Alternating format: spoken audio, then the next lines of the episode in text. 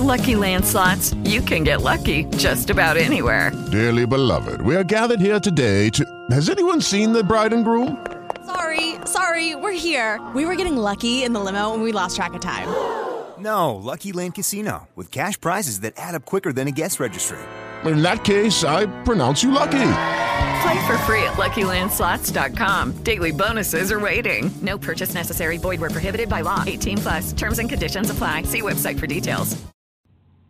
Blog Talk Radio.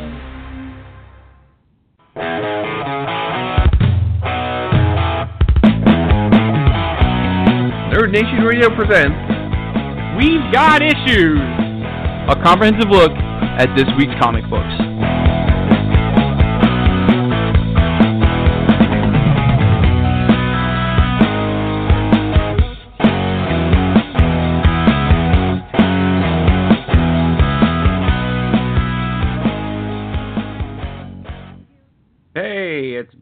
Got Issues again. We've Got Issues Volume 2, Number 5, for the week of January 30th, uh, 2019. I'm Curtis. That's Gene. Hi. Hello. Konnichiwa. Con- Whoa, let's not do that. Yeah. Uh, here we go. We're a little late, but who cares, really? I mean, we don't. Uh, this show, we're going to rate and review some comics, and we're going to get through it as quickly and painlessly as we can. Uh, anything before we get started, Gene? Uh, let's see. Um, gosh, I don't know. Uh, this was this was one of those weeks um, that I'm not I'm not sure it's gonna go down in history as as as a great week for comics. Um, it's really really No. not. Um, yeah, so you know, there's some good stuff in there, and you if you join us on this journey through through this with comics, you'll see um, there is some stuff worth waiting in for. But you know, it's not exactly a home run week. Right.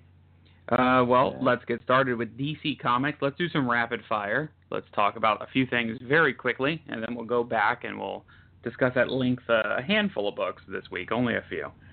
Uh, let's start with Books of Magic, number four, by Kat Howard and Tom Fowler. Um, uh, what's his name? Tim Hunter goes into the dreaming at the end of the book. Be- beyond that, not a lot's happening. This book's really moving slow, and I don't mind a slow book.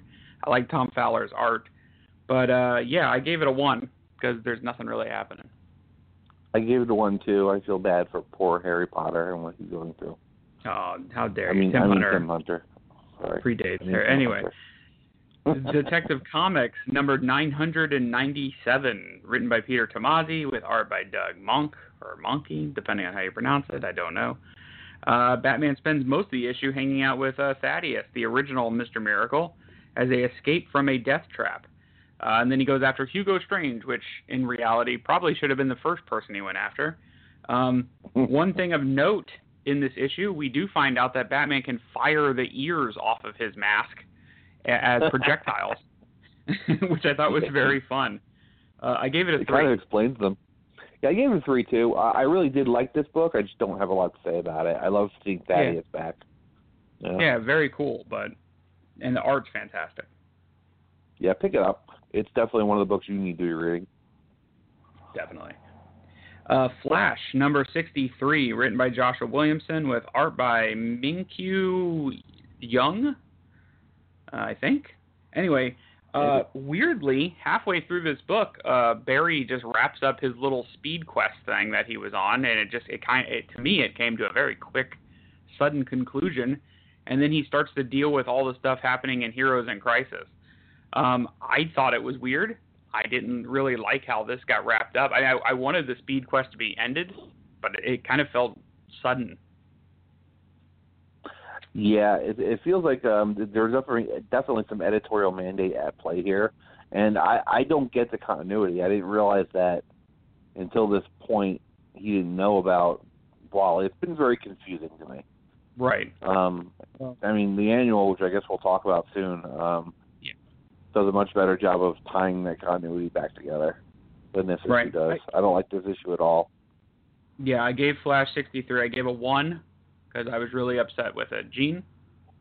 Yeah, I'm I'm gonna go for two on it. I liked it, but the, I like uptold. Like you know, again, like you said, the story gets cut short. Because unlike you, I, I like the Force Blast. Nah. Okay. Uh, Hex Wives number four came out by Ben Blacker and Mirko Mirka Andolfo. Uh, about a bunch of witches, sort of Stepford Wives book. Um, I've kind of given it a chance. I'm trying to like it, but I'm just not digging it. It's really, I don't know, it's just not getting me. Uh, I give it a one. It has not captured my imagination either. I give it a one as well. Here's a nice little twist, though. Uh, Justice League Odyssey number five, written by Joshua Williamson, with art by Carmine D. D. G. Uh, Demonico. That's a long name, Okay. and I'm probably mispronounced it anyway. Uh, yeah, stuff's starting to happen. We find out Darkseid's plan is to basically reignite a new apocalypse uh, with the help of Blackfire. We see uh, Azrael and Cyborg actually have a really cool moment. I like good character moments. I like especially buddy stuff, and they really kind of lean on each other at one point in the book.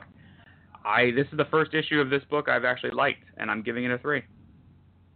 Yeah, it, it's really strange that each of them have like a bunch of people that worship them beyond the beyond where they are in the ghost sector. It's it. At first, it was kind of weird, but now I'm kind of enjoying it a little bit.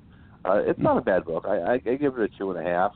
Um, I don't think it's fantastic, but I'm glad that Darkseid was finally revealed to not be a good guy, which uh, should be an obvious thing. Uh, Right. Of note too is um, the Justice League Annual, which we'll talk about in a little bit, does sort of tie into this, kind of. A little bit In one right, panel? A little bit. Yeah. Yeah. Uh, then we got Mysteries of Love in Space from a bunch of different creators, writers, and artists working on it. Uh, it's basically like a Valentine's love special. Uh, it's got Darkseid story, uh, a crush, Lobo's daughter uh, story. Um, let's see, Space Cabbie, Lois Lane.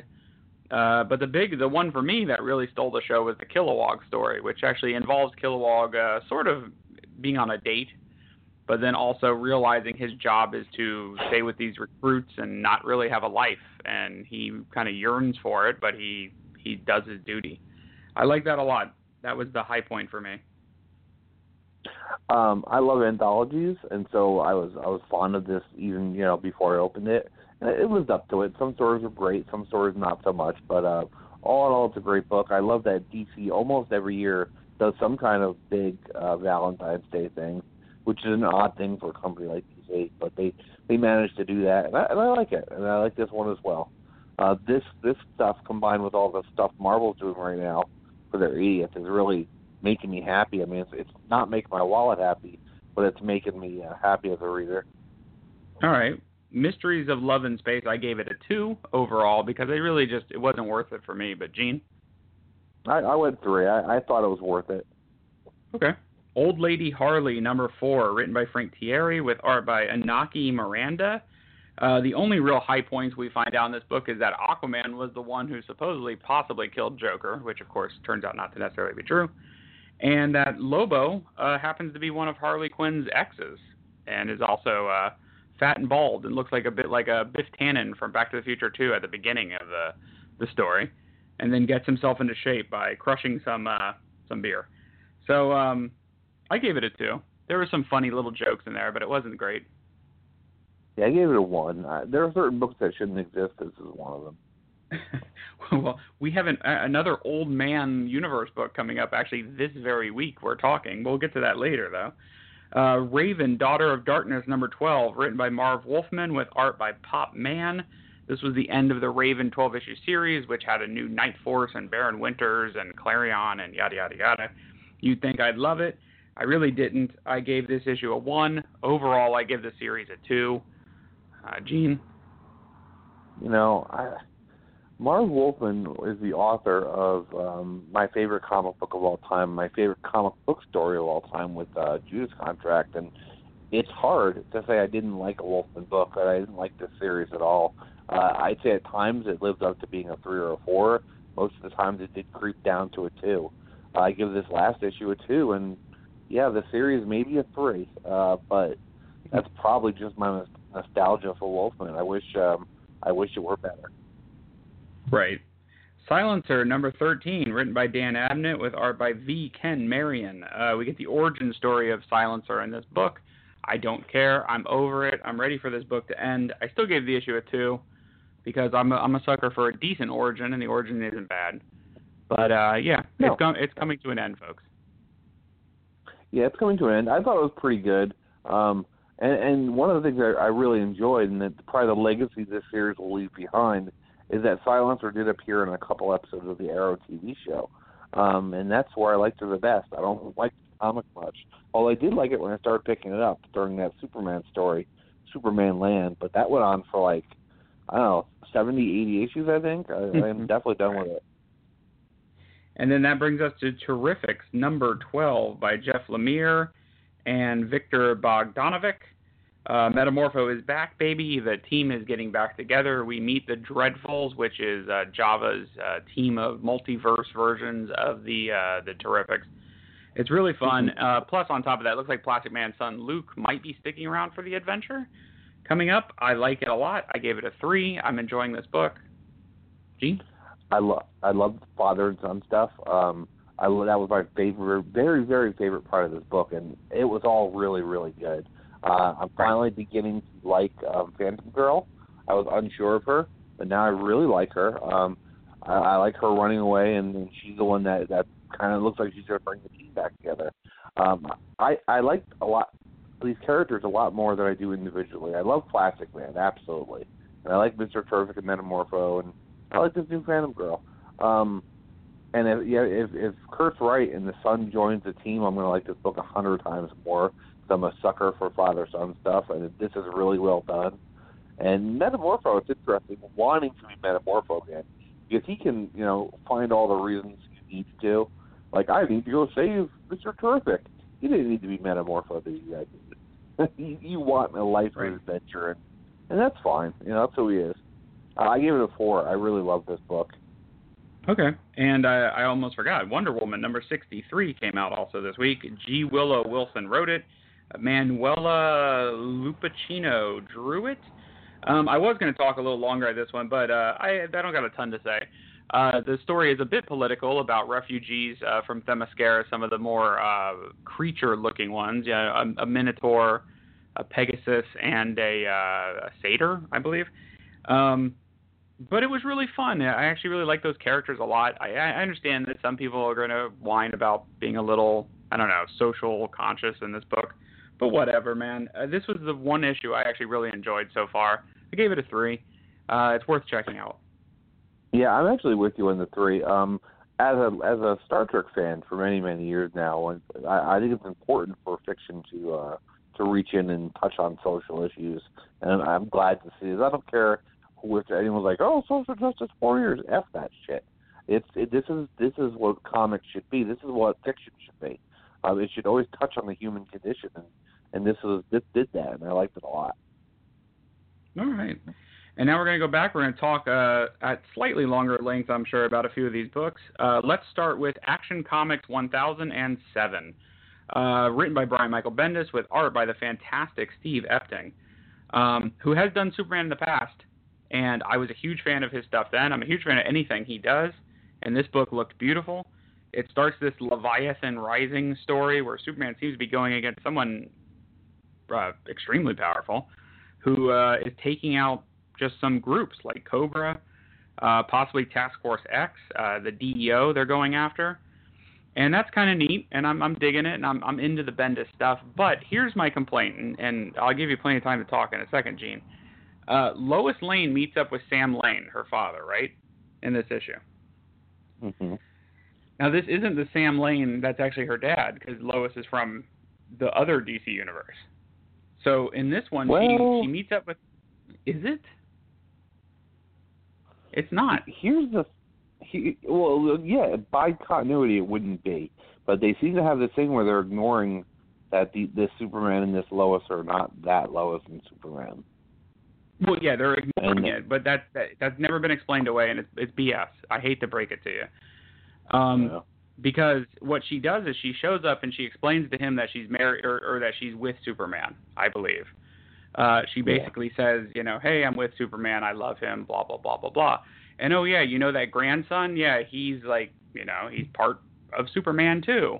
Except for the fact that Jon was at least seven, eight nine, I'd say ten years old, and so they weren't in this world that long, and Sam or Jon was born somewhere outside of this new 52 rebirth world. So Sam is aware of him. Like that that's not a bigger shock that he's got a grandkid who's like now 17 or something in the books, but at least 10 uh, you know previously.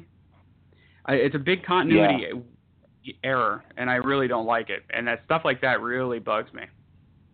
Yeah, I, I don't know at what point because there wasn't like a big series uh, that I know of. In fact, there wasn't even a single issue that I know of where they just said, "Okay, this is our Superman," and he always has been.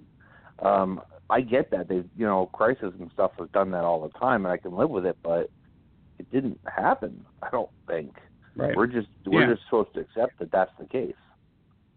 But besides all that, it was a good story. I gave it a three. The art is spectacular. I love Steve Epting. That's all. I really just had to get that out of my system. Yeah, you're right, and it is a problem. And I know we've talked about it before. Um, I don't, I don't know. Maybe it's because I'm just a crazy Superman fan, and I love this version of Superman way better than that new 52 version. Um, I, I accept it, and like I said, Bendis is sort of surprising me a little bit. Um, I Right. have some problems with some of the stuff he's doing. There's a lot of issues, but um, it's better than I expected. I gave it three.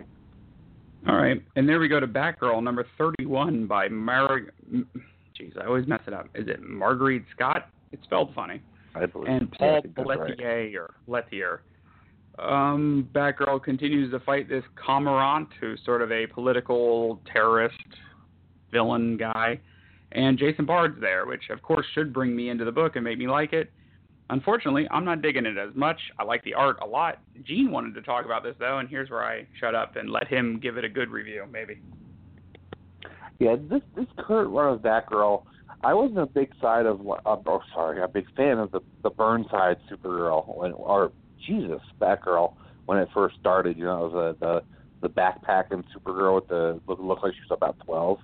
I didn't really Right. like that. Um, this Batgirl that we're getting now, it's obviously Barbara. She's a little bit older. Uh, the art shows that, and the art, by the way, is gorgeous. I, I really enjoy it a lot. It's really nice. And uh, sometimes in this book, that gets me through the whole book. Um, not always though. Uh, I think it's decent. Uh, I'm interested in Jason Bard stuff. I, I want to see where it's going. It looks like he's maybe not a total tool, and maybe Right. he is a good guy in, in the end. That's what that's what it looks like they're heading towards. I like it, and the new costume. Um, I really don't like the mask thing, but I, I'm beginning to to see. I don't know. I, I'm beginning to accept it. I guess I, I'd love for it to go away, but uh, I'm accepting it for now. And the story's good. The story's interesting, um, and it's it's worth following, and I, I kind of dig it. So I gave it a three. I think I I, I like the All right. book. I'll let that stand. I'm not going to argue with you on it. Uh, Batman Beyond number 28 also came out. Uh, Dan Jurgens wrote it. Brett Booth did the art. Again, another book I I kind of enjoy, but I I obviously didn't enjoy it enough to think it needed to be discussed. But Gene, you Really? you wanted to talk. Yeah, I really like. I'm liking it, but I'm not liking it that much. I, honestly, I gave it a two. But you take it away. You do what you do. Let, let me tell you that in the past, um, I haven't read every Batman Beyond book because I don't care about the universe uh, Right. that it's in so much. I mean, I like Superman Beyond for that brief time he had a book. That was awesome. I liked him a lot. Um, but the thing is, I don't know. It wasn't doing it for me. This current series and this, current run with this current writer is getting me. Uh, I like, and I have a question for you because it was something I was not understanding because I am behind on this book. Uh, Dick Mhm. Grayson is whose father? Um, is it Terry or is it the Robin kid? No, it's not that. It's it's the girl. The girl was talking about it. I I believe his daughter or whatever. She was. I Oh, believe okay. she was the Well, one narrating it. Okay, that's why I couldn't understand because someone's narrating it and they mentioned that you know Dick's uh, the dad, and I'm like, oh, who is this talking? I never understood Right. that. Um, I like the story. I like the stakes um, that are that are brought in this issue, where you know by the end of it, Joker's got a hold of another Robin, um, and w- where that goes, that's a big oh poop moment to me. You know, it's like, oh man, that's not going to be good. Uh, and I like that we do have Dick and, and Bruce there. The original Batman and Robin are in the story, and I think they, I think they should be. I'm glad they're Right. not. out. I like Dick Grayson jumping into battle too. Uh, it was cool. I half expected him to do it in a Nightwing costume, but uh, that's okay. Uh, Yeah. I'm interested in where the book is going. I, I have a weird feeling that Joker may take a Robin, but not the one we expect. I think I predict him killing Nick Grayson off. Hmm. That's a possibility, I guess. Yeah. What'd you give it? But all in all, 3.5. Wow. Okay. And now we jump like to a book that uh, we both, I, I think, have a few things to say about. Uh, Flash Annual Number Two, written by Joshua Williamson with art by the fantastic Scott Kolins. Uh, a book that focuses and features heavily uh, Bart Allen or Impulse, um, and and also brings back Godspeed, who's a kind of a villain I don't really care too much about. I do like that Yeah. Bart was running around looking for Max at one point, and that's a character I don't want to see forgotten, unfortunately, even though Max Mercury has not shown up in anything at all in, in a million years. But um, No, since since he disappeared on Bart. Yeah. and uh, we see that Godspeed is actually working for someone uh, sort of like outside the time stream uh, or the Speed Force. Basically, I'm I'm I'm guessing it could be Eobard Thawne, but I think that's a little too easy. Um, maybe Savitar again, since that's a character who has never really been seen since uh, killing him off a long time ago. Right. Or Um, Hunter Zolomon. Or Hunter. Well, because Hunter's part, yeah, Hunter has stuff going on, but I think his agenda is separate from. Uh, I'm not sure though. Hmm. I'm not 100% positive. Yeah, there's a, there's a lot of Flash people running around in this book. Um, and for for those of you that don't know, this book uh, essentially it seems to be made to tie up some loose ends in the continuity. Uh, if the the issue of Flash that we just talked about leads right into this, but it also takes place right after Flash 50 because Bart is looking for uh, everybody after he Right. pops out of the Speed Force. It almost seems like that that Bart page could have been in a different book. It would have made more sense. But it had to happen uh, because of the events of Flash 50. I will say this: there is a line in this book where Barry is talking about the the the, the idea that he can't live without in a world without Wally. Uh, to which I would argue, hey, jerk off, you did that. You created a world without Wally, and you didn't care for a huge Mhm. chunk of time. You didn't care. Well, he didn't know. No, he did. He Barry, uh, according to Flashpoint, Barry was the one who knew everything was messed up. That's what I thought. I thought Barry was aware. I think it faded. I think they mentioned in Oh. Flashpoint 5 that that would fade. Whatever. I think. Well, so because they make a big deal in Rebirth. In Rebirth, when when Wally touches Barry, Barry gets this this strike of memory back, and and he apologizes to to Wally. And he hugs him, and he's holding him, and it seems like that's the moment where he remembers again. Right. And then he But goes again, on a bunch I- of adventures where he doesn't try to fix things. Instead, he's just like, eh, whatever. Well, yeah, what bothered me is the very minute that Wally came back into the world, uh, the Flash books that have, should have been about Wally and Barry, because Barry never would have been like, "Go off to the Titans. I don't want to see you anymore." He would have made sure that every day they were together, and like like with Iris, they were a family, and that's how it would have been, because that's what Barry Allen is, is like. And you know, he his family is first, and, and Barry and Wally are definitely as close as two people can ever be. Um, and so that, that that bothered me. It bothered me a lot, and it looks like they brought him back and had no idea what to do with him. So they put him in Titans, and it, this whole book was like, holy cow, somebody's changing their memories, just like in in you know in the other books. But then it was that idiot, what was it, Abracadabra? It was abracadabra. Yeah, and which didn't tie in to the overall story of Rebirth. So they, they they brought him back and then they immediately didn't know what to do with him, and, and that was that's that's sad for one of your most important iconic char- characters. Um, but you brought him back with an amazing costume. That that was the Eh. one thing you did right. But I, I love that costume. I'm, I'm not partial to it. I gave Flash Annual number two. I gave it a five. Uh, this could have been my book of the week, but it wasn't.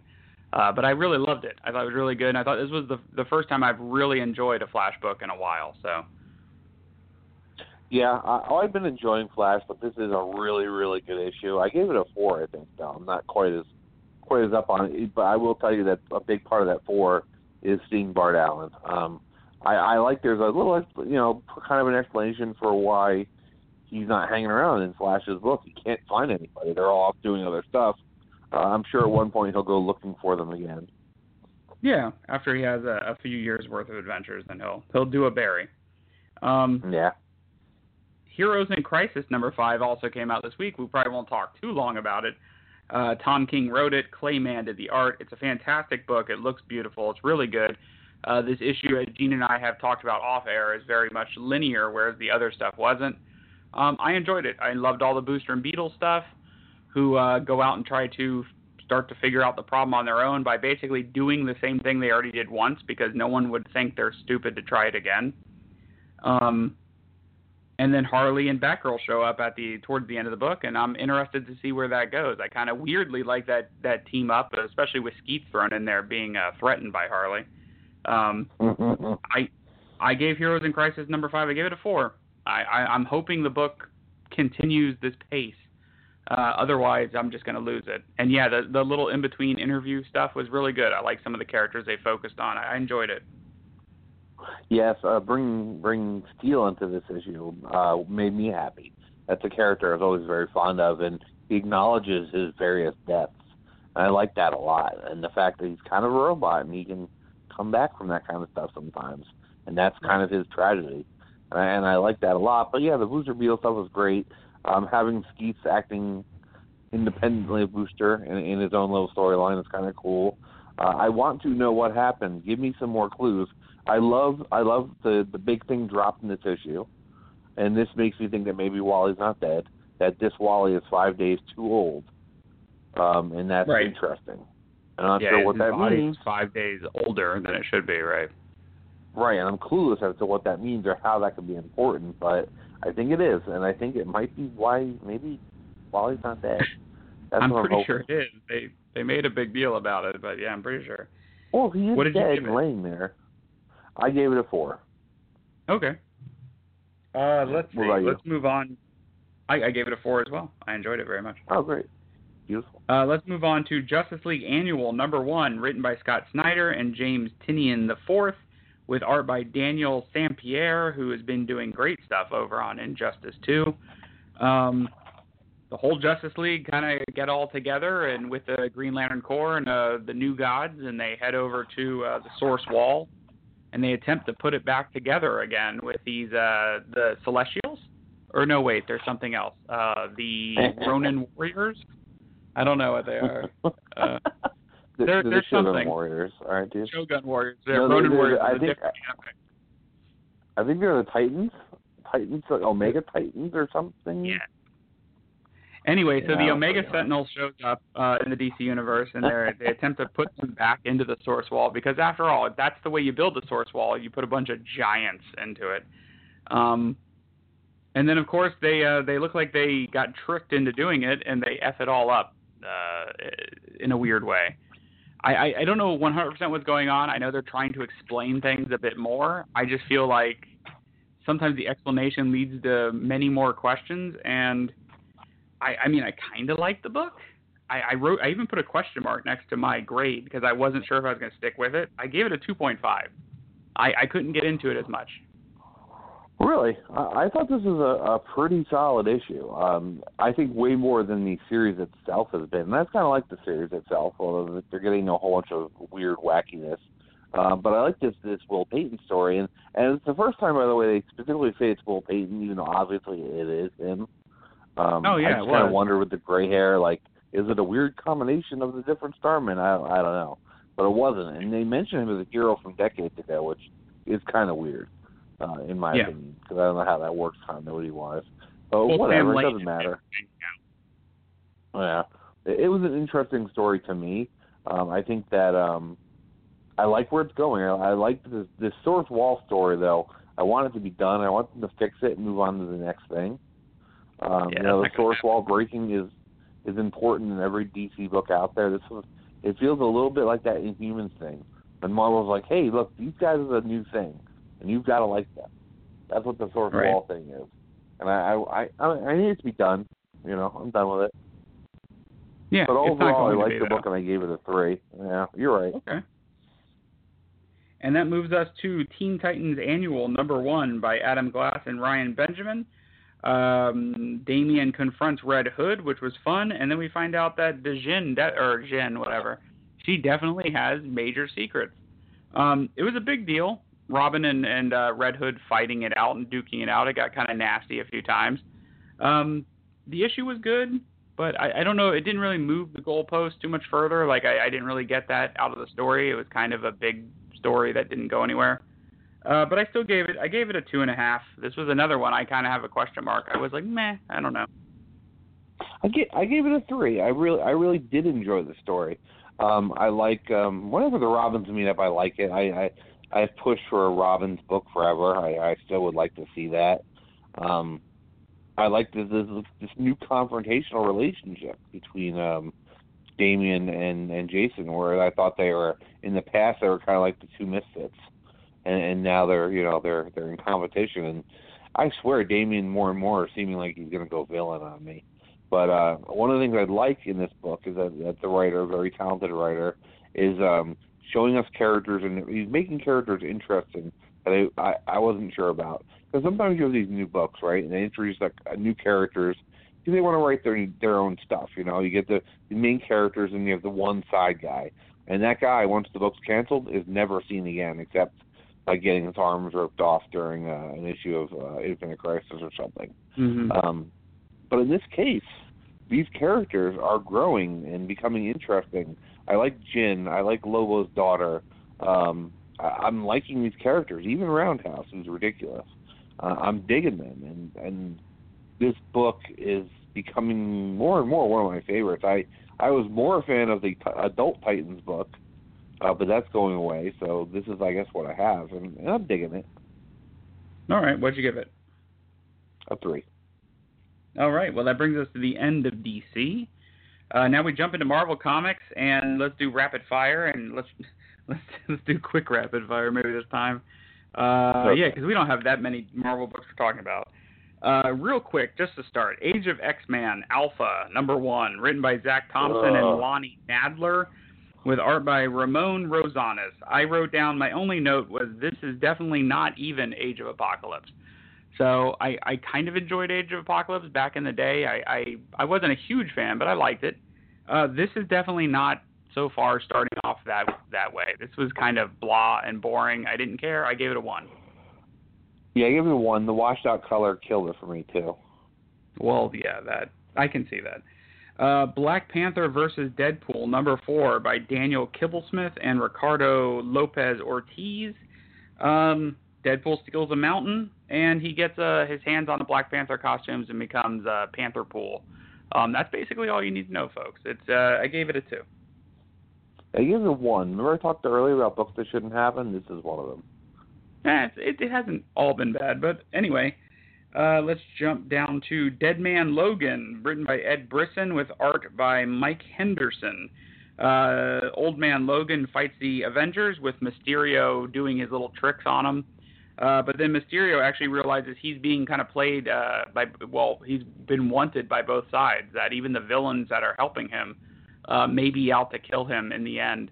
Um, so he plays tricks on them too. I actually kind of weirdly like anything that might give Mysterio something to do because he's really one of my least favorite villains. Uh, I gave it a uh, two. I I like Mysterio quite a bit, uh, but I I, didn't care about the story at all. And I like Prism too. And I don't know, books just not doing it for me. I give it a one.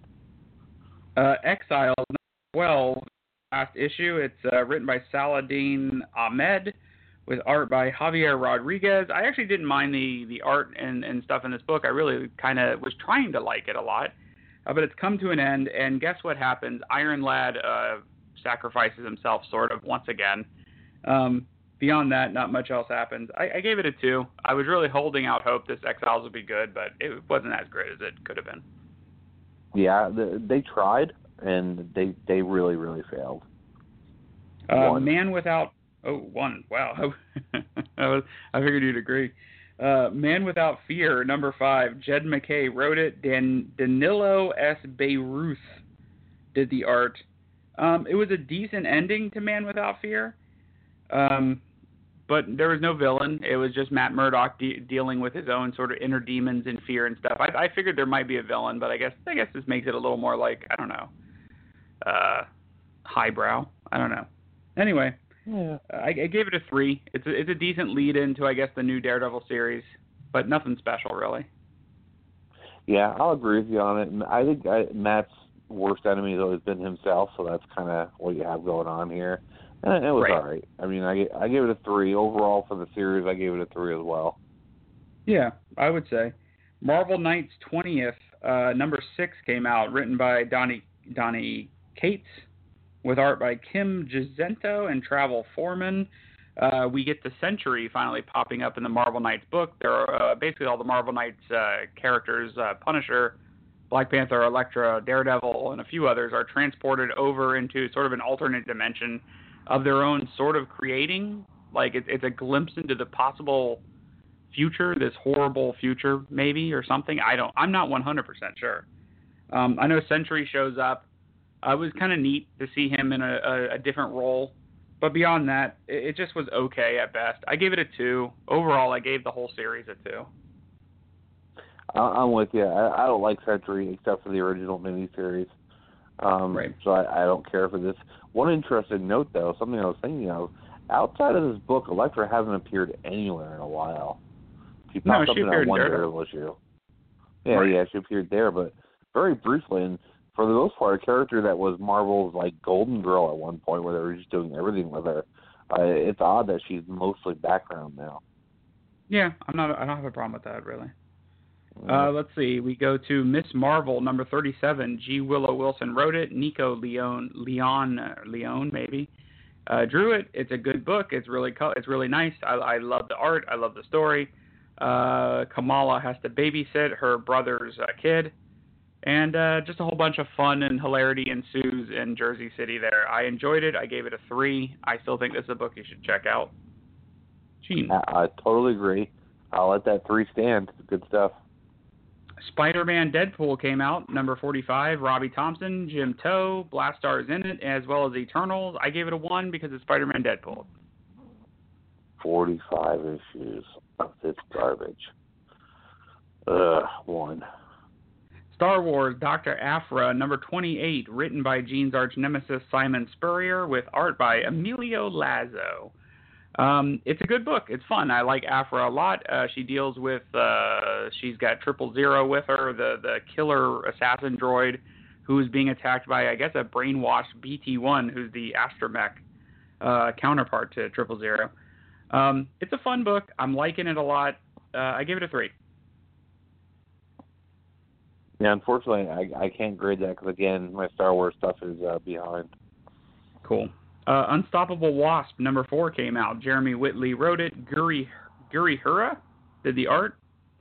Uh, the gang is recuperating after the attack they had last week, and uh, looks like Nadia has a little bit of a manic episode resembling stuff that uh, sort of Hank Pym and the way he's reacted to situations.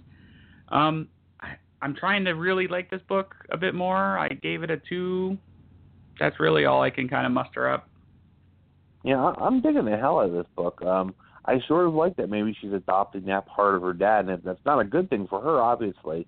Although I, I have noticed this series is very much leading to uh, what I think will be an actual Hank appearance.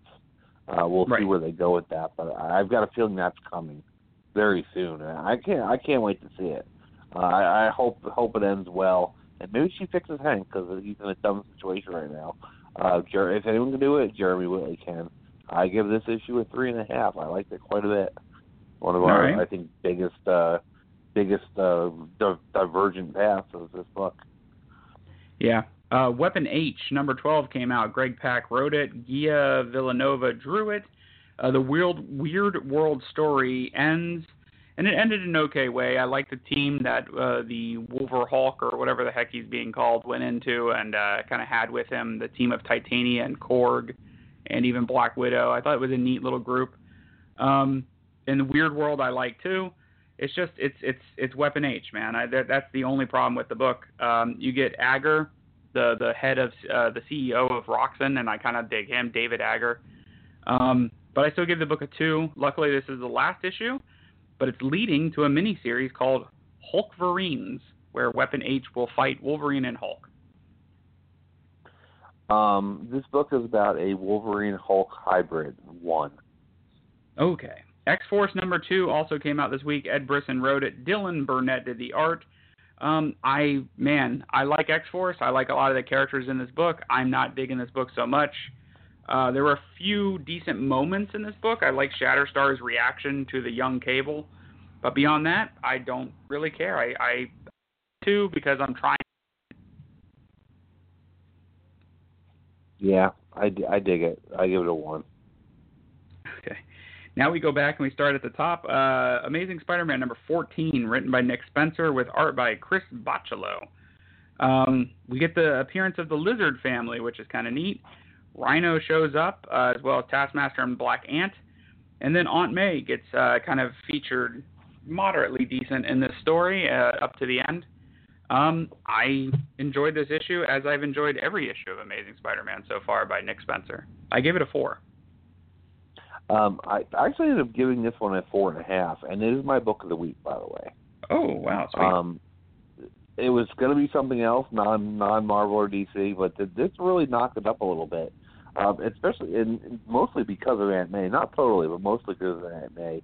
Um, Right. I love the conversation she had, uh, where she mentions um, a guy named Nathan who was a big gambler, because that is Mhm. obviously Nathan Lubensky who was killed uh, back back in Amazing whatever I can't remember what issues, but um, Nathan was the dude who um, shot up those criminals in the subway during Peter David's run on Spectacular Spider-Man, um, Right. and, and he was in the books for a long time.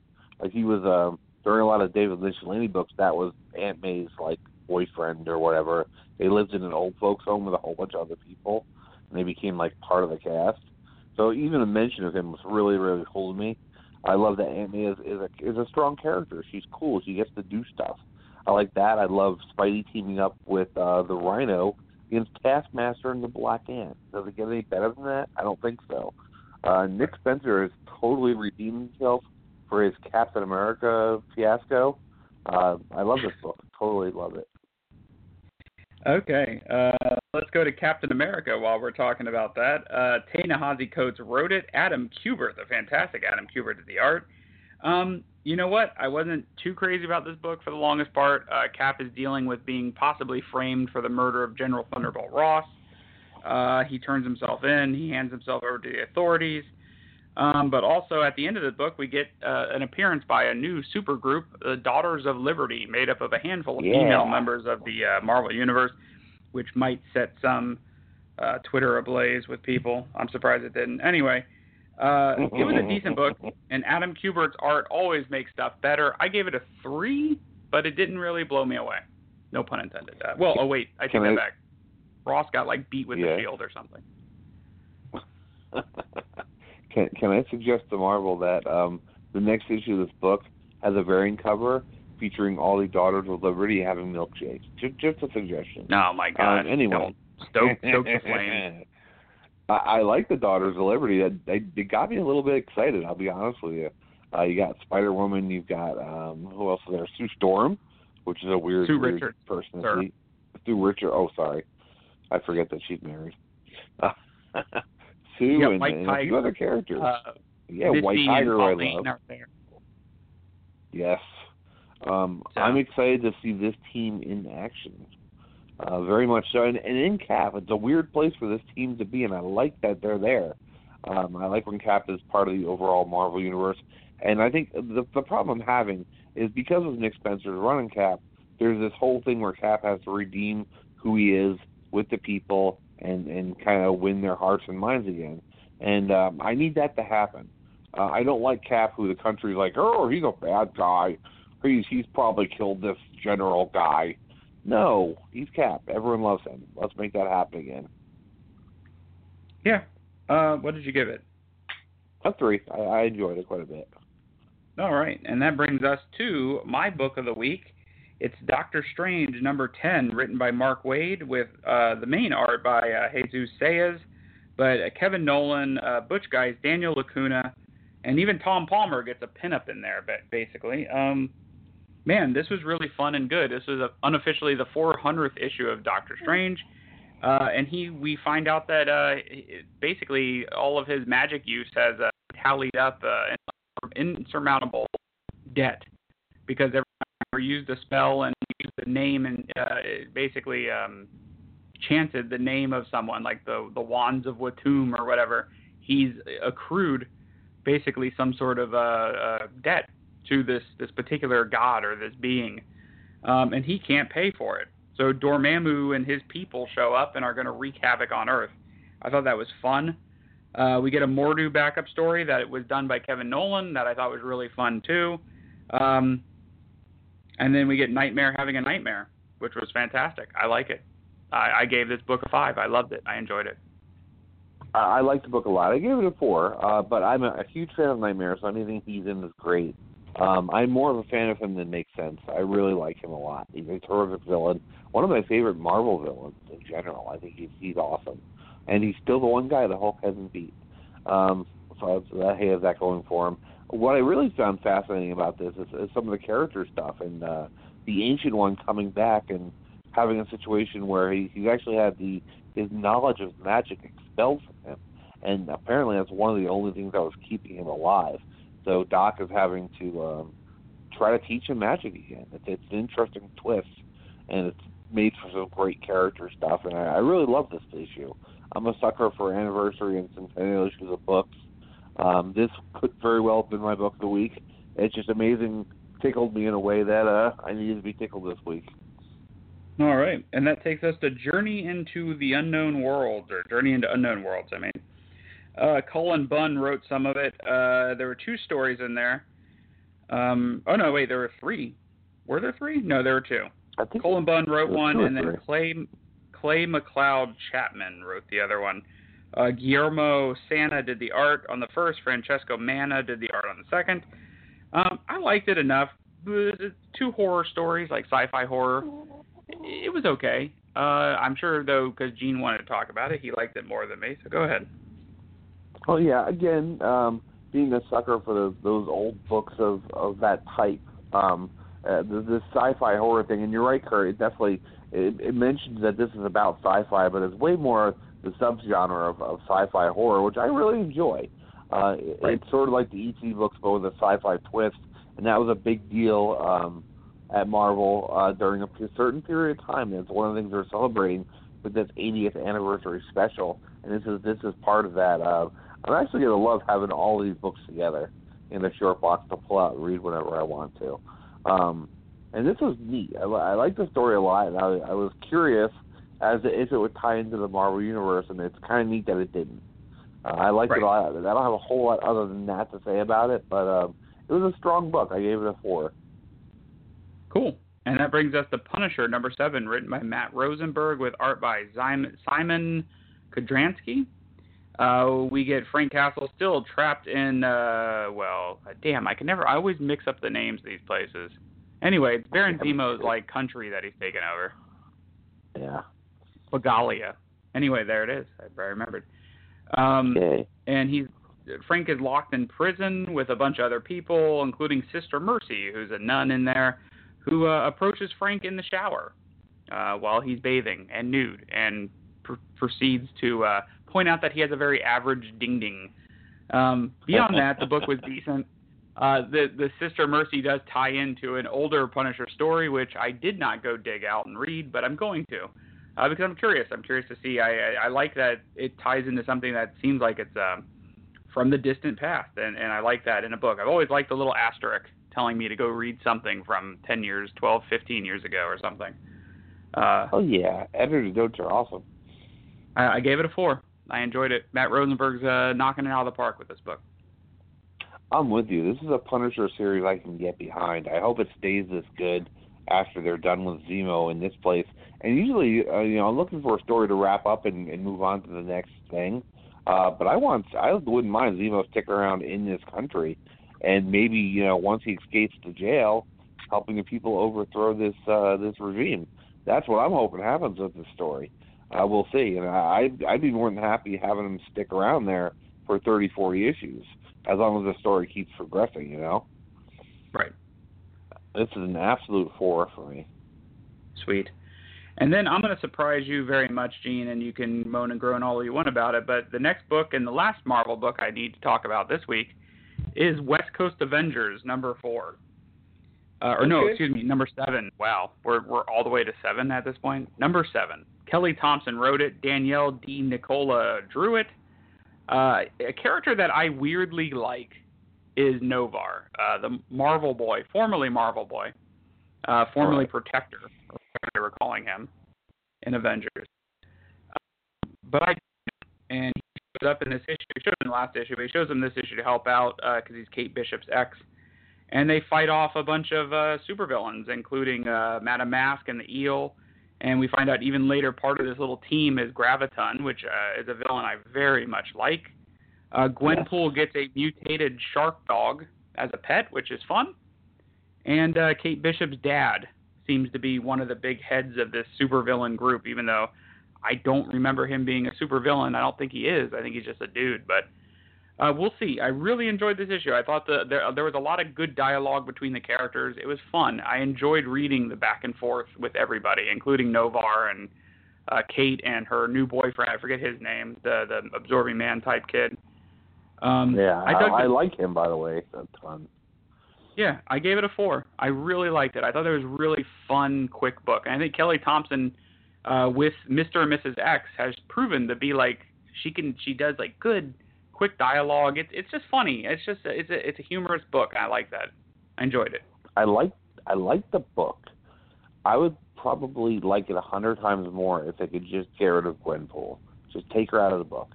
Um, I, I just don't like that character. I, I really dislike the character so much that it keeps me from liking the book more than I, I would like to.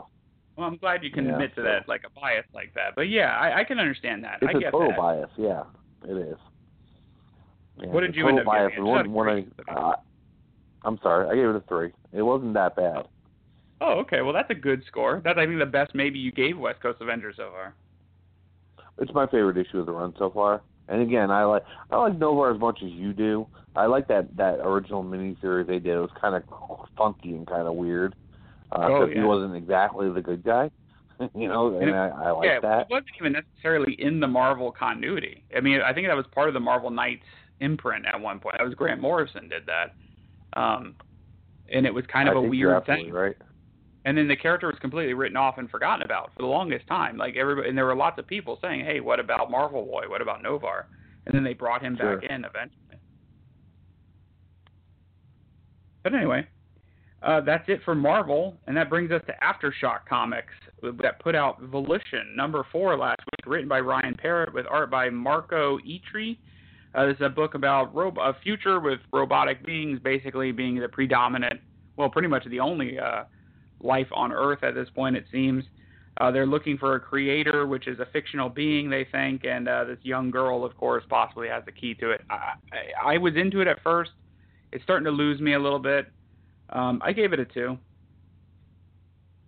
Yeah, it's definitely losing steam. I, gave it a one. I, I just don't care for it. Okay. That brings us to Boom Studios, which gave us Bone Parish by Cullen Bunn and Jonas Scharf, or whatever. Scharf? Scharf? Something like that. Uh, basically, a, a, a new strain of the drug, the ash, is being uh, used and found, or, or um, what am I trying to say? Made by created. A, a, yeah, being created by the the family who cr- controls this drug, but it's also being tr- attempted to be controlled by a rival sort of syndicate. Uh, F- a new FBI agent shows up to possibly make the family's life a little more miserable, and we'll see. It looks, it feels like this book is about to take an even slightly darker turn, even though it's already pretty dark. Uh, I gave it a three. Yeah.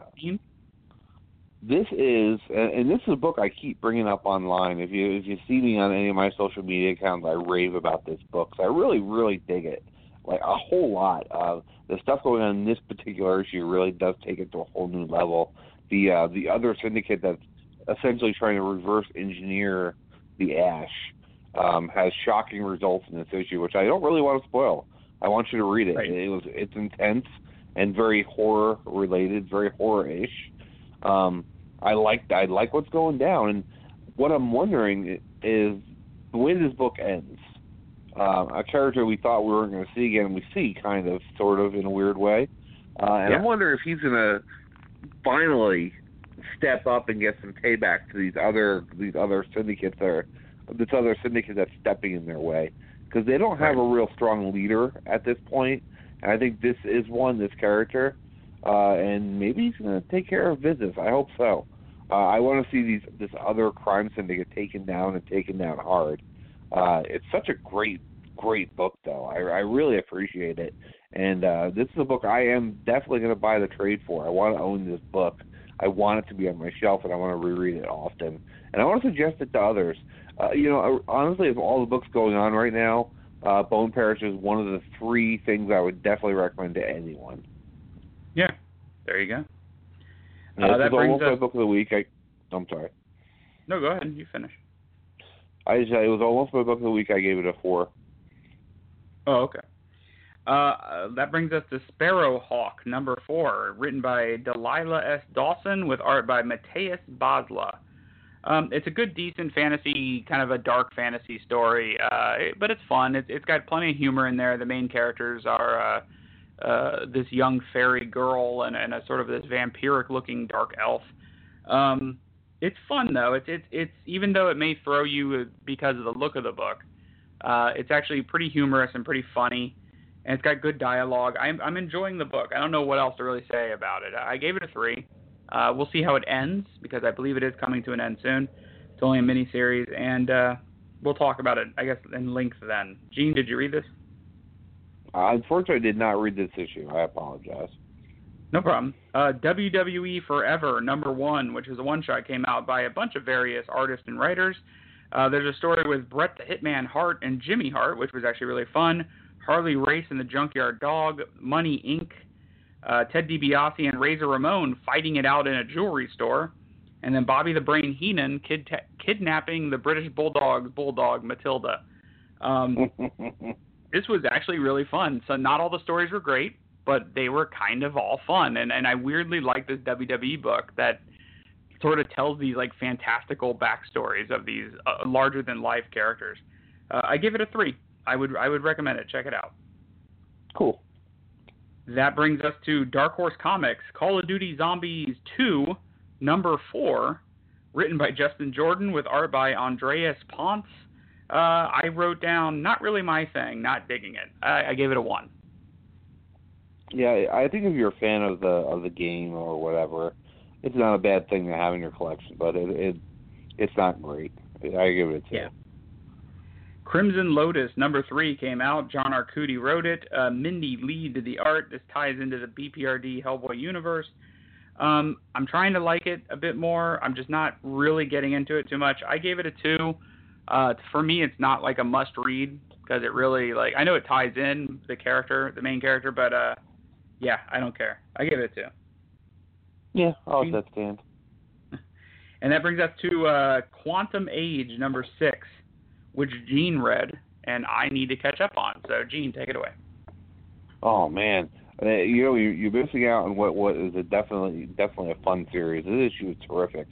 Um, they are um, the the old Quantum League and some of these new guys are kind of teaming up, sort of, to to save the world, and they kind of realize they can't. Um, like it's an impossible mission, and there are some older members of the group that show up with a possible solution. Um, they can't travel back in time, but they can travel forward and and their plan is to take all of humanity, take them to the end of time, and fix it up and make it a place worth living in, uh, rather than rather than trying to save what they have, because they don't think it's possible to win, and that's that's really weird, and we'll see if that works. It sounds like a a crazy solution to the problem. They're just kind of giving up and running away, but uh, that's Great. what they want to do, and we'll see. And what did you give it? It is it is a definite 3.5. This is a fun superhero series. If you're a fan of superhero stuff, but maybe you've had your fill of Marvel and DC, this is a great way, get- great place to go. Uh, it's a universe that's been built. It's got cool characters. It's got a cool history. Uh, definitely check it out. Don't don't don't hesitate. All right. And that also brings us to Wyrd from Dark Horse Comics. Uh, Wyrd number one, written by Curt Pires and art by Antonio Fuso. Um, it's decent. It's about sort of a paranormal investigator type guy who has powers that he's essentially sort of invulnerable, or well, I don't think he's unbreakable, but he's definitely invulnerable. He can pretty much take any hit. Um, but it, as as good as it was, and the art was decent, it feels very much like the most cliched thing I've read. It's just a dude who's like a hard boiled kind of tough as grits kind of guy who goes out there and just does the you know the things nobody else wants to do. Uh, beyond that, I don't know. I'll, I'll, the dialogue's good, the book looks good, but I'll, I'll have to give it more time. I gave it just the two. Hmm. Okay, I'll let that stand. And then we go to Dynamite Comics, Elvira, The Shape of Elvira, number one, written by David Avallone with art by Fran Strukan. Uh, the Elvira books are not doing it for me. This was kind of goofy horror stuff uh, with Elvira helping out with a uh, not on a movie set, but with a with a movie maker who has a house and they do sort of. I guess this is a pun or play on Shape of Water, maybe. I don't know. I don't care. I gave it a one. Yeah, I, I was kind of looking forward to these books, but it, it, it's not working for me. I gave it a one as well. Uh, James Bond 007, number three, written by Greg Pak with art by Marc Laming. Uh, James Bond continues to sort of have this rivalry with an uh, uh, rival agent, the new Odd Job from South Korea. Um, and as they basically go on a mission, and Odd Job and him fight their way through this mission, uh, finally Miss Money Moneypenny shows up and tells them, informs them that they basically have to team up. Which I mean, you could have seen coming, but it's still fun. It's a good trip. The art is fantastic. The book is fantastic. I give James Bond 007 uh, 4. I highly recommend this book. I like it. I, I gave it a three. I like. I think I like James Bond Origin a little bit better than this book, but I like this one quite a bit. And then that comes to Lone Ranger number four, written by Mark Russell with art by Bob Q. Uh, we get the cannibal bounty hunter after Tonto with a, a, a nice fight. And then it looks like the Lone Ranger and Tonto may have died at the end. Uh, little secret, they're probably not dead. But um, I'm enjoying the hell out of this Lone Ranger series. Mark Russell does some great stuff. And again, this is a good book, good dialogue, good characters, uh, very fun. Uh, Just a, a solid story, man. Just good, solid stuff. And it gets you away from superhero stuff a little bit, even though it has a little bit of a superhero feel. Uh, I gave it a four as well. Yeah, I really love this book a whole bunch. I gave it a four as well. I think um, if you're a fan of westerns, if you're a fan of the Lone Ranger, and yeah, anything with a masked hero in it, I guess could be construed as a superhero book. I don't know. Yeah. But I like it. I dig it. I dig the heck out of it, and it's good fun. And then Curt's right. The, the writer is uh, Mark Russell is doing great things with character. He he is very quick with his dialogue. Um, everyone matters, and every person in the book is is well constructed. And yeah, I, I definitely recommend this book as well. That brings us to also from Dynamite Comics, Peter Cannon Thunderbolt number one, written by Kieron Gillen, with art by Caspar Wijngaard. Uh, Peter Cannon Thunderbolt is uh, he's the smartest guy in the room, as Gene and I were talking about off air a while back. Um, I like Thunderbolt. He basically helps a sort of a, a, United Nations of super teams fight this uh, interdimensional threat only to find out, and I'm going to full, fully spoil it for you, that, hey, guess what? It's probably him that's leading this interdimensional uh, possible Yeah. world crossing uh, threat. And then we get a glimpse at another Thunderbolt that does, as Gene pointed out, and he didn't really need to. I just hadn't read the book yet, but um, very much looks like Ozymandias, who is a character that Peter Cannon, uh, who is based on Peter Cannon Thunderbolt.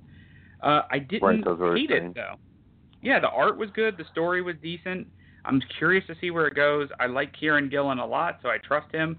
I gave it a three. I enjoyed it. Uh, I enjoyed the book right up until the end. I didn't like that end. I didn't like the Ozymandias looking uh, Peter Cannon. Everything else was great though. The character stuff was fun. The uh, the characters um, in the book are neat. These other superheroes from these other countries uh, are very amusing to me. They're they're kind of fun, and I like having them around. And uh, I don't know. I hope that the they they manage to um, lift themselves up from the ending of the book, which I thought was just way too cliched and silly. Uh, but I, I really want the book to succeed, and I want it to be good. I like the idea of this kind of character existing. Well, yeah, and that's how I felt about that Dark Horse book, uh, uh, Wyrd, because it was very cliched, and and this, I will admit, the ending of this book was very much like, a, oh, really, you know, wow, a little bit. I, I what did you yeah. I give it a three. I'm not sure if Curt's on the line anymore. I, I hope he is. I'm going to take a minute and uh, and vamp If you're hearing me and you know you're not hearing Curt, then um, then um, you're not listening to Dead Air, which is which is always a wonderful thing. Uh, I'm not sure what books were left on our list. Um, we'll see if Curt, Curt, Curt. Yeah, I just don't know if he's been dumped or not, or if it's me. Uh, it's showing that I'm still on the air, I think. So I'm going to talk again for a second. Um, if you listen to our main show, Nerd Nation Radio, um, that's on Friday nights or Fridays at some point. Usually, uh, sometimes on Saturdays, but we try it on Fridays. We also have our top five Tuesday segment, which is absolutely terrific. Um,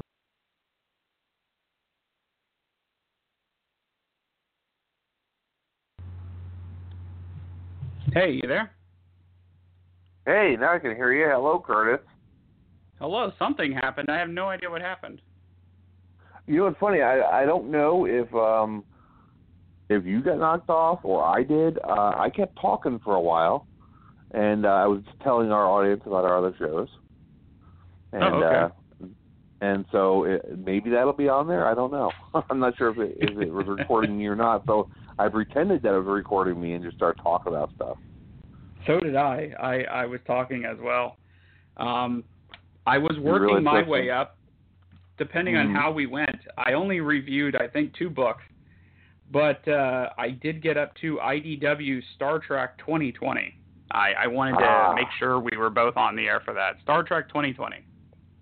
Yes. Peter Um, David wow, wrote a- it. J.K. Woodward drew it. Go ahead, Gene. I'm sorry. Uh, yeah, uh, he, he gave you the, the creative team on it.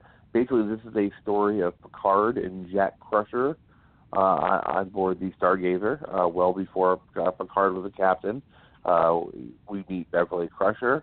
Um, it seems like maybe Picard is meeting her for the first time. I'm not sure, or one of the first times at least. Um, he, he doesn't seem to get along with her a whole lot at this point. Um, he's he's very much the the uh, Picard we see in early next gen who doesn't like uh, civilians on board the ship. Um, it, it's a very neat story, um, well told. Anytime Peter David gets to write um, uh, Jack Crusher, it, it turns out good, especially his relationship with Picard and Beverly, and that whole kind of almost love triangle that went on. Uh, I like Yeah. it a lot. I really like this story. This is one of the few fives I'm giving out this week. All right. I I gave it a I gave it a four. I really enjoyed it. I like anything Peter David does. The thing that threw me off about it was some of the art. Uh, when when there were close-ups of the characters, the faces and stuff were done very well. The the it, it looked like those characters. When there was it was pulled out, it, it was weird. It looked the the the art was just kind of like rough a few times. Uh, yeah, I, I agree. It feels like it was unfinished or or just fuzzy. I don't know. It was weird. Yeah. Uh, then we go to Star Trek Q Conflict. Number one, excuse me, by Scott and David Tipton with art by David Messina, who is a, pretty much a staple there at IDW.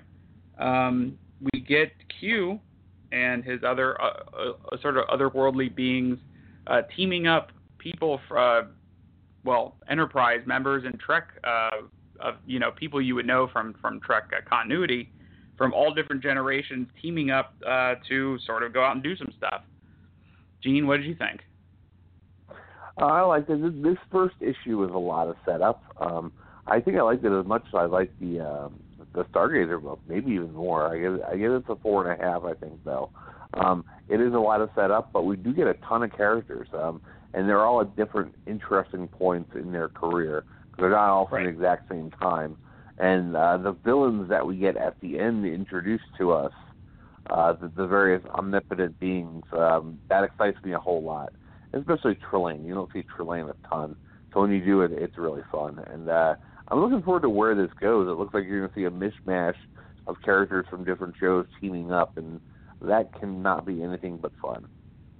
Yeah, I really enjoyed it. I as well. I gave it a 4.5. I just couldn't justify a five.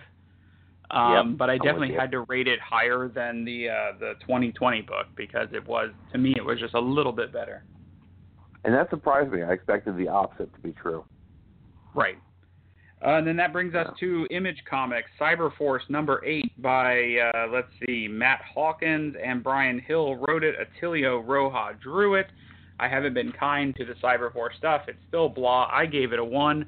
I don't care. Uh, Gene, I doubt you read it. Did you read it? I did not, unfortunately. and I apologize. Here's a book that I've been bugging you about reading, and let's see if you read it because it's back. It took a little bit of a break, but it's back. Ice Cream Man, number nine, written by W. yes. Maxwell Prince, with art by Martin Morazzo. Uh, this issue kind of gave us a bit of a bit a look of the origins of the uh, Ice Cream Man and the Man in Black, who are part of this horror anthology series, which isn't so much a horror anthology, kind of has a deeper story underneath. Uh, but I think this is something that I wouldn't say it, it, it rivals Stephen King ever, but it has a, a King kind of feel to some of the storytelling and whatnot. Uh, we see that they're basically they look like I don't know beings of uh, they they they cause strife and pain on the worlds they're on, and uh, they're moving on from one world to I guess our world in this issue, and uh, I gave it a four. I really love this book. I'm not so sure about this particular issue, but I've pretty much rated every other issue of this book a four or five. I really love this series.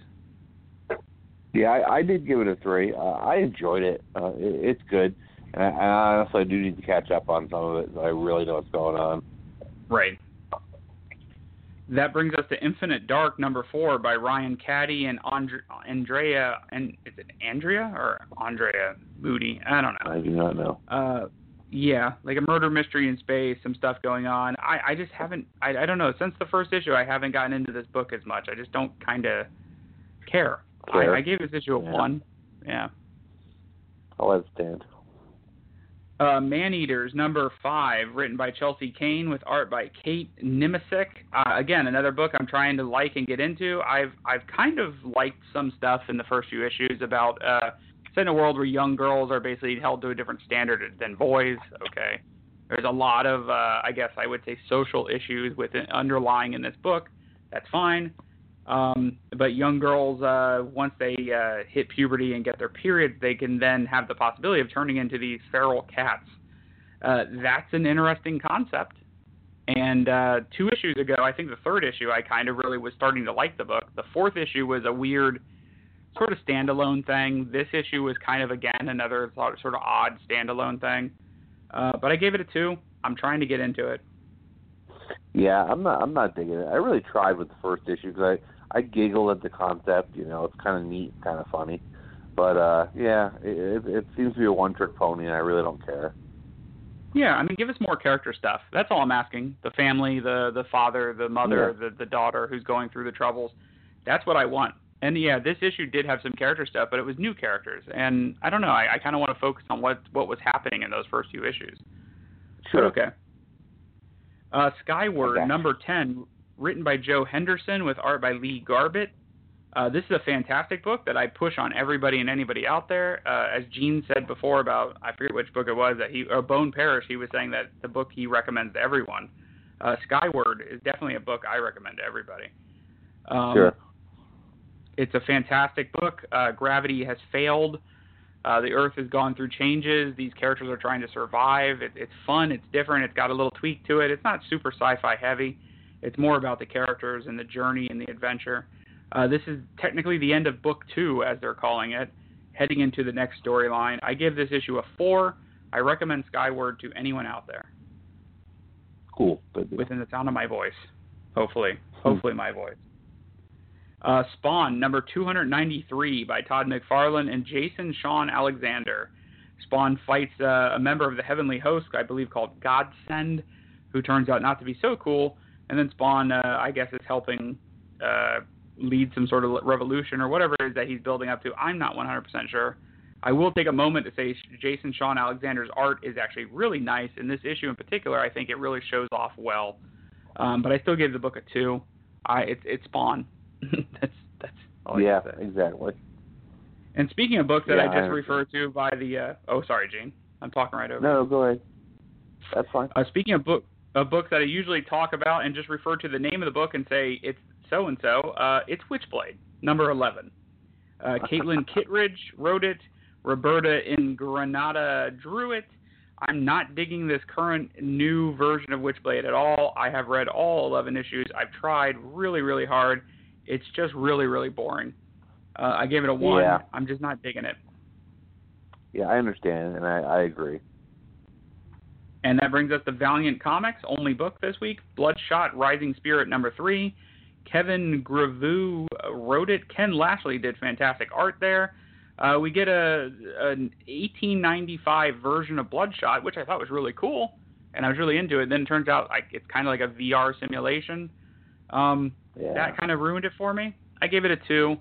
Uh, this is just like kind of a placeholder. It's not like a major Bloodshot regular book. It's it's sort of this mini series. So whatever. And that's Yeah, I wanted that. to like it a lot more.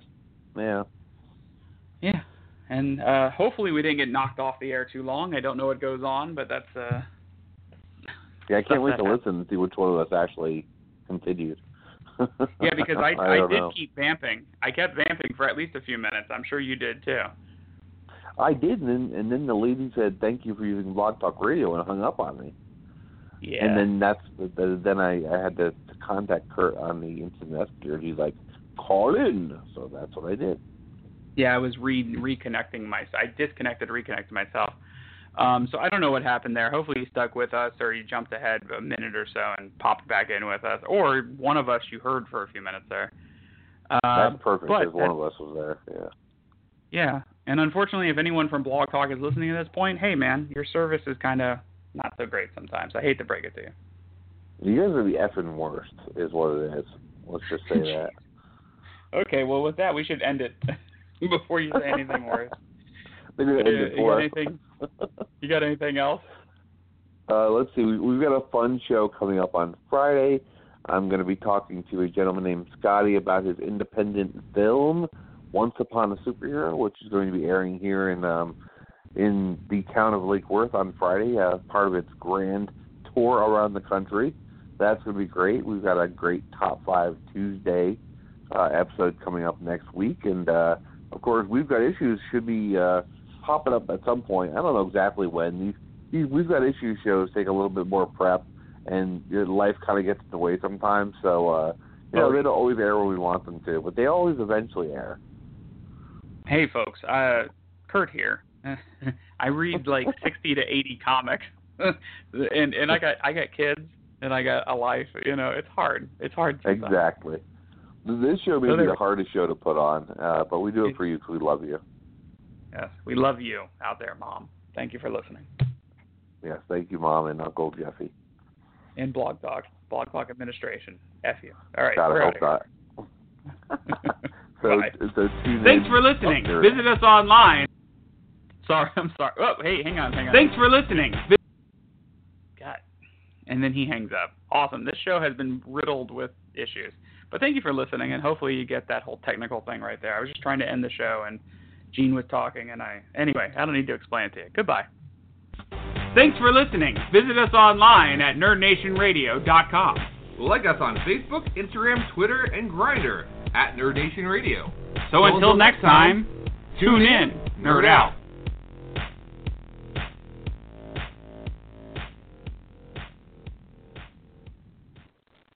Lucky Land Casino asking people what's the weirdest place you've gotten lucky? Lucky? In line at the deli, I guess? Aha, in my dentist's office. More than once, actually. Do I have to say? Yes, you do. In the car before my kids' PTA meeting. Really? Yes. Excuse me, what's the weirdest place you've gotten lucky? I never win and tell. Well, there you have it. You can get lucky anywhere playing at LuckyLandSlots.com. Play for free right now. Are you feeling lucky? No purchase necessary. Void where prohibited by law. 18 plus. Terms and conditions apply. See website for details. Waiting on a tax return? Hopefully, it ends up in your hands. Fraudulent tax returns due to identity theft increased by 30% in 2023. If you're in a bind this tax season, LifeLock can help. Our U.S. based restoration specialists are experts dedicated to helping solve your identity theft issues. And all LifeLock plans are backed by the Million Dollar Protection Package. So we'll reimburse you up to the limits of your plan if you lose money due to identity theft. Help protect your information this tax season with LifeLock. Save up to 25% your first year at LifeLock.com slash aware.